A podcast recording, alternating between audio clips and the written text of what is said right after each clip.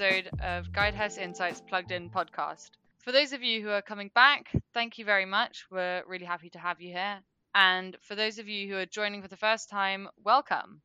In this podcast, we do deep dives on a range of energy industry topics and we explore subject matter from sustainable aviation fuels to building efficiency and even you know distributed electricity generation so microgrids and virtual power plants etc we're not discriminatory with what we're covering. We want to talk about the whole energy world. With that in mind i'd like to introduce my colleague. I'm edie wilson. I'm on the transportation insights team here at guidehouse insights. And i'm gemma laguardia. I'm a research analyst on the data insights team also at guidehouse insights. This week we'll be speaking to Peter Marrin about his report on leveraging ammonia as a hydrogen carrier and decarbonization tool. Peter is a senior research analyst and managing consultant at Guidehouse Insights, and he leads the low carbon innovation team, which primarily focuses on the hydrogen supply chain, but also on other alternative fuels such as ammonia, biofuels, synfuels, and other decarbonization technologies like carbon capture and storage. Prior to joining Guidehouse, Peter worked as a senior editor at S&P Global, leading the oil news desk for the market intelligence division over 20 years. His journalism career has spanned all facets of the energy industry, from emissions to natural gas, from commodities and equities to financial strategies. On a personal note, Peter is one of the people that I've worked most closely with while I've been at Guidehouse Insights, and he is truly a font of knowledge so I'm really looking forward to today's episode. Thank you, Gemma. Hello. I'm How well, are you? Thank you. So Good. let's good. let's jump right in. Can you introduce us to what ammonia is? Sure. A lot of people already know ammonia as that pungent household cleaning product underneath their sink or in their utility closet, but that's that's a heavily diluted liquefied version of ammonia. Uh, in its natural state, ammonia is actually a, a clear, colorless gas. Ammonia production really started to take off in the early 1900s. Two German chemists uh, developed what's known as the Haber-Bosch process. it converts nitrogen um, separated from the ambient air and makes ammonia by reacting it with the hydrogen using metal catalysts under high temperatures and pressures. There are two important things to note there. Number one, hydrogen is a key feedstock for ammonia. So, how the hydrogen is made makes all the difference in terms of the life cycle emissions uh, for the ammonia. And number two, since ammonia is made from hydrogen, it carries a lot of hydrogen. okay and then you've mentioned that ammonia's been around for a while what has it traditionally been used for ammonia's primary use in the past and still today is to make fertilizer to enrich crops. Uh, historically, that's been the primary driver for its production growth. And it's also made a huge difference in terms of food security and global population growth. Since 1950, so in the past 75 years or so, global ammonia production has increased by 20 times. And at the same time, global uh, population has tripled to uh, about 7.7.8 billion people now. So it sounds like ammonia is really a key component to making sure that today's society flourishes. But there are also new ways of using ammonia. So how are we talking about ammonia nowadays, apart from fertilizer, and how might that be used in the future? Yeah, well, today more than 80% of ammonia production is still going to fertilizer, but ammonia also serves other important markets as well. Earlier, I mentioned the liquefied version uh, of ammonia as a household cleaner. That's actually a very small piece of the market. Ammonia is also used as a refrigerant gas. It's used to purify water supplies. It's used to manufacture plastics, explosives, textiles, pesticides, dyes, other chemicals. Uh, so has a lot of applications even today. Still a lot's going to fertilizer though. And then you mentioned hydrogen as a key feedstock for ammonia. In your report, you also talk about ammonia as a hydrogen carrier. Can you speak to why that's used that way? Sure. Uh, yeah, as, as I mentioned earlier, ammonia it's a natural carrier of hydrogen. Uh, it has a chemical symbol of NH3. Uh, so each molecule of ammonia is made up of, of one atom of nitrogen and three atoms of hydrogen. Uh, this is significant um, because ammonia can be transported over existing routes and infrastructure to wherever it needs to go. And, and that location, its desired location, is where it will be decomposed, otherwise known as cracked. And in that process, it releases the hydrogen at its point of consumption. So Air Liquide, for instance, has recently announced that it's it's planning to build an industrial scale ammonia cracking plant in Belgium. So we're seeing real plans come together here around ammonia. One of the applications that we haven't talked about yet is the use of ammonia for alternative fuels, and that's something that's really exciting and is getting a lot of hype. Would you be able to dive a little bit deeper into that? Sure. So you have the existing market for ammonia, which is mostly going to fertilizer and some other applications. And then you have the potential for ammonia to be used as a, a hydrogen carrier. Uh, and then on top of that, you have new technologies that are unlocking the potential for ammonia to be used directly as a fuel, which has really big implications for certain sectors. Uh, the maritime industry, in particular, uh, is especially keen on harnessing this opportunity. The shipping giant Maersk uh, has been leading the efforts to establish this green ammonia market for the shipping sector. They're not the only ones. Uh, we've got Wärtsilä, MAN Energy, and a lot of startups, uh, including a Brooklyn-based startup, Amogy. Uh, they're all working on using ammonia engines uh, in the shipping sector, and even for stationary power, we're, we're you know Mainspring Energy recently unveiled that they've got a new flexible fuel generator that can run on uh, various fuels, uh, including 100% ammonia. This is really exciting. Also, just to backtrack a little bit, obviously, ammonia as a fuel, some is more sustainable than other. Can you explain to us what the ammonia rainbow is? I know that's kind of a, a big question. So, no, it's, you know, a lot of people are already familiar with the hydrogen rainbow and the ammonia hues aren't much different than hydrogens. So ammonia's colors are important because ammonia itself does not contain any carbon. Um, so it's easy to say that ammonia is carbon free. Uh, but the reality is that more than 90, 99% of ammonia made today uh, is actually made from natural gas or coal, two fossil fuels. So if an operator is not capturing the CO2 in the production process, which more than 95% of them do not, they're just releasing the CO2 just like so many others are doing. Uh, ammonia might be carbon free, but the production process today is rooted in fossil fuels. As for the colors, uh, gray ammonia is made by extracting hydrogen from hydrocarbons, aka fossil fuels, uh, usually through steam methane reforming, SMR. Uh, that uses natural gas, and it, it, uses natural gas without any attempt to mitigate the CO2 emissions. Uh, when the feedstock fuel for ammonia is coal, uh, that coal is gasified, and again, not and when it's not being captured, when the CO2 is not being captured, it's known as brown ammonia. Together, gray and brown ammonia make up more than 95% of the current global supply of ammonia. Uh, blue ammonia is the same as uh, gray ammonia, conventional ammonia, except that the CO2 byproduct is being captured and stored. Green ammonia is the zero carbon variety, and it's zero carbon throughout its entire life cycle. So it's made by using renewable electricity to produce green hydrogen through uh, water electrolysis. Uh, at the same time, an air separation unit is used to extract nitrogen from the ambient air. Then the two are combined through the Haber Bosch uh, process. And at, at that point, the green ammonia product is no different than any other ammonia, except that it didn't leave behind any CO2 in, in its production. Um, there are other major colors out there. Uh, turquoise ammonia uses pyrolysis to convert uh, methane into pure uh, carbon and hydrogen, which is reacted with nitrogen to make ammonia. Other production uh, methods that use uh, non-renewables uh, to power elect- electrolysis, such as pink ammonia, which runs on nuclear power, or yellow ammonia, which uses electricity from mixed origins, so basically grid power. Wow. So it really is truly a rainbow. Mm-hmm. But Peter, there are a million different ways to make ammonia and it has a million different applications in today's society. So what is driving the push for green ammonia production at the moment? I simply put decarbonization. But I mean, when you look at ammonia, its two biggest drivers are really its past and its future.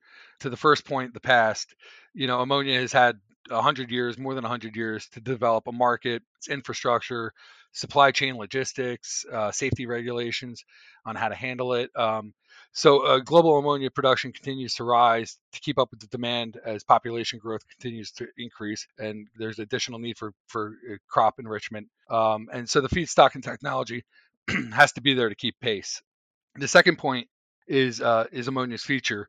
Um, this is another key driver. Um, not only do we have a vibrant, robust, and growing global market for ammonia today, but ammonia's potential as a decarbonization tool, both to carry hydrogen and as a direct fuel in its own right, opens up boundless opportunities for additional growth. So we've covered some of the drivers. What are the challenges and barriers to the ammonia sector?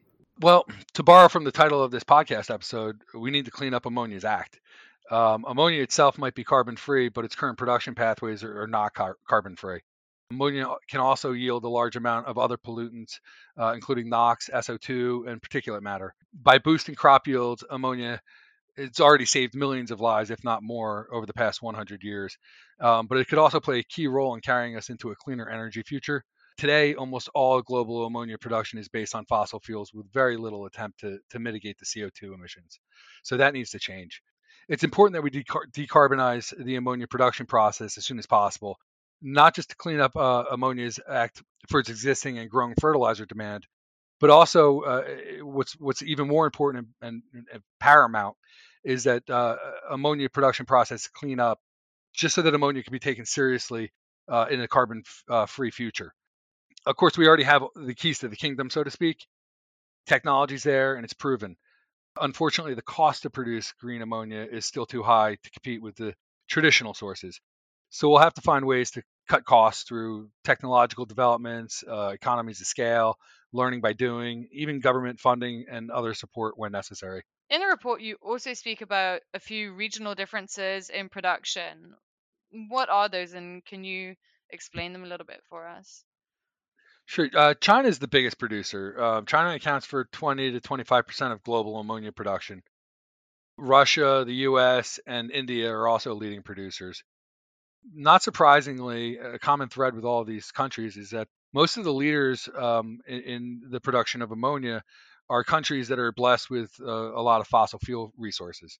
So even in a relatively small country like Trinidad and Tobago, uh, that's among the, the top 10 ammonia producers producing countries just because uh, Trinidad and Tobago is rich in natural gas resources. Uh, another noteworthy regional difference um, in the production is that almost all the ammonia produced around the world is made through SMR, which uses natural gas, except in China. China produces most of its ammonia through the gas gasification of coal, which makes sense because China's been blessed with much more coal than gas. So that was the domestic feedstock of choice. And, and it's interesting when you when you talk about China because it is the largest producer and one of the only countries to produce ammonia through coal is that when you consider China's share in the global production market, and that it's almost entirely run through coal gasification, uh, we're talking about 50 million um, metric tons of, of, of, ammonia being produced each year from coal, even though it's only happening in China. You kind of touched on this in the last answer, but why is China such a big player? Why is it the largest player in this space? The short answer is that China's, you know, among the biggest players in ammonia because it has 1.4 billion residents. That's a lot of people to feed. So uh, China's production and consumption of ammonia has has climbed steadily since 1950, and during that time, its population has tripled. It's it exports a small amount of ammonia historically, but almost all of its production is consumed domestically, and it still imports more um, than it exports. Wow. So yeah, I guess if you're feeding a seventh of the world or over a seventh of the world, then obviously you're going to need a lot of ammonia. But what you mentioned that it does export ammonia to other regions and to other countries. What impact does China's policies have on the other countries to which it exports? It, it doesn't export that much anymore, and it, maybe it will in the future, but um, it, it's really throttled back its its exports eh, because, eh, and and there is definitely that trickle effect. Uh, it is a global market. So, I mean, for instance, when imports of, of Australian coal started to run low to China in 2021, China decided to stop uh, exporting ammonia to any other country just so that it could preserve its own domestic supply. But when it cut off exports to other countries, it left South Korea scrambling. You know, at the time, Korea was relying on China almost entirely for its own supply of, of urea, which is derived from ammonia and it's used to make fertilizer. Uh, a shortage of coal coming from Australia changes the policies uh, in China, which in turn uh, impacts Korea. And that's just one example of, of the global nature of of the the ammonia market. For the past few years, we've been hearing about political tensions between the US and China, and there's concerns about how that will and is disrupting supply chains. In terms of ammonia, are countries preparing for these sort of disruptions around supply chain? Mm-hmm. Yeah, I, I, believe so. Um, I think that the the past couple of years, especially, have, have taught us all how globally we're all connected and how geopolitics can can have an impact across the world. It comes to supply chain and, and global commodities in general. China is mostly self sufficient in its production and use of ammonia. The U.S. is is among the, the the top five ammonia producing countries, but it's also the number one importer. So global disruptions can be felt on both the shores of China and the United States and many other shores as well the fact is ammonia is intertwined with with so many other global commodities. Uh, for for example, the longest ammonia pipeline in the world runs uh, almost 1,500 miles from eastern Russia to Ukraine. Obviously, that pipeline was shut down in February of 2022 when Russia invaded Ukraine. So this, along with the war itself, disrupted key crops from the agricultural powerhouse of Ukraine, um, and that's led to higher food prices across the world. Yeah, and uh, I think definitely everyone I mean, especially may- maybe less for you guys in the States, but across all of Europe, we're definitely feeling the pinch of higher food prices, and especially places like North Africa and everything are really suffering from the you know reduced grain exports that come by and large from Ukraine. But kind of bringing this all now back together, are we likely to see certain regions or sectors with greater ammonia production and use? And what do you feel is the outlook for the future? In the near to medium term, I'd expect the same big players to remain in the game and, and most likely leading. So, uh, for the foreseeable future, I'd expect China, Russia, the US, the EU, and India will probably remain the top producers uh, and consumers of ammonia. But as green as the green ammonia uh, really starts to draw increased attention and interest, uh, we might see more production facilities being built in renewables rich areas instead of fossil rich areas. So anywhere that green hydrogen can be produced at much lower costs will likely be a draw for, for future projects. So this makes countries and regions like uh, Chile, Northern Africa, the Middle East, uh, Australia, New Zealand, they're all a lot more attractive for these big projects moving forward when we're looking at green hydrogen because when we're looking at green ammonia because eh, there's a much cheaper access to the, the renewable power to make the green hydrogen. As for use, aside from the existing fertilizer market, I see shipping as the sector that stands out the most to most likely see the, most immediate benefits from green ammonia. Um, that's one of those hard to decarbonize sectors. Other sectors could follow, but I'd expect shipping to be the most promising right now. How long do you think it is until green ammonia gains critical mass and becomes commercially viable? I think we could start to see uh, uptake in the late 2020s, um, maybe some commercially competitive facilities by the early 2030s. Green ammonia requires uh, green hydrogen, which is still in very short supply globally. Uh, a lot of other requirements for green ammonia are already in place, including the technology and the supporting infrastructure we, we at Guidehouse Insights have been um, very closely following the developments in green ammonia, but also green hydrogen and how to, to how to get that green hydrogen economy in place. A few of our recent reports have looked at um, clean clean hydrogen trade and you know the current state of financing for green hydrogen projects in the U.S. and Europe. A lot is still being worked out around the physical, financial, logistical elements of green hydrogen future. I think we could start to see uptake in the, the late 20s and possibly commerciality by the early 2030s. But really, the scale of the green ammonia, the scale up of the green ammonia economy, really very much depends on the scale up of the, the green hydrogen market. Wow, this has been really informative. I've learned a lot. Thanks so much, Peter, for joining us. If listeners want to learn more about the reports that were discussed here, the main one we touched on was leveraging ammonia as a hydrogen carrier and decarbonization tool. Peter also referenced another report navigating uncertainties in the clean hydrogen trade, which is worth checking out. And you can find those on the Guidehouse Insights webpage. That's www.guidehouseinsights.com under the Hydrogen Innovations section. If you enjoy the podcast, this episode or the last one, you can subscribe on Spotify or wherever you get your podcasts. We'll be releasing another episode in May, so keep following along. And of course, thanks to my co host Gemma and to Guidehouse at large for um, allowing us to have fun doing this amazing podcast. And thanks so much. Thank you. Thanks all. Thanks, Peter. Thank you for having me. It was a pleasure.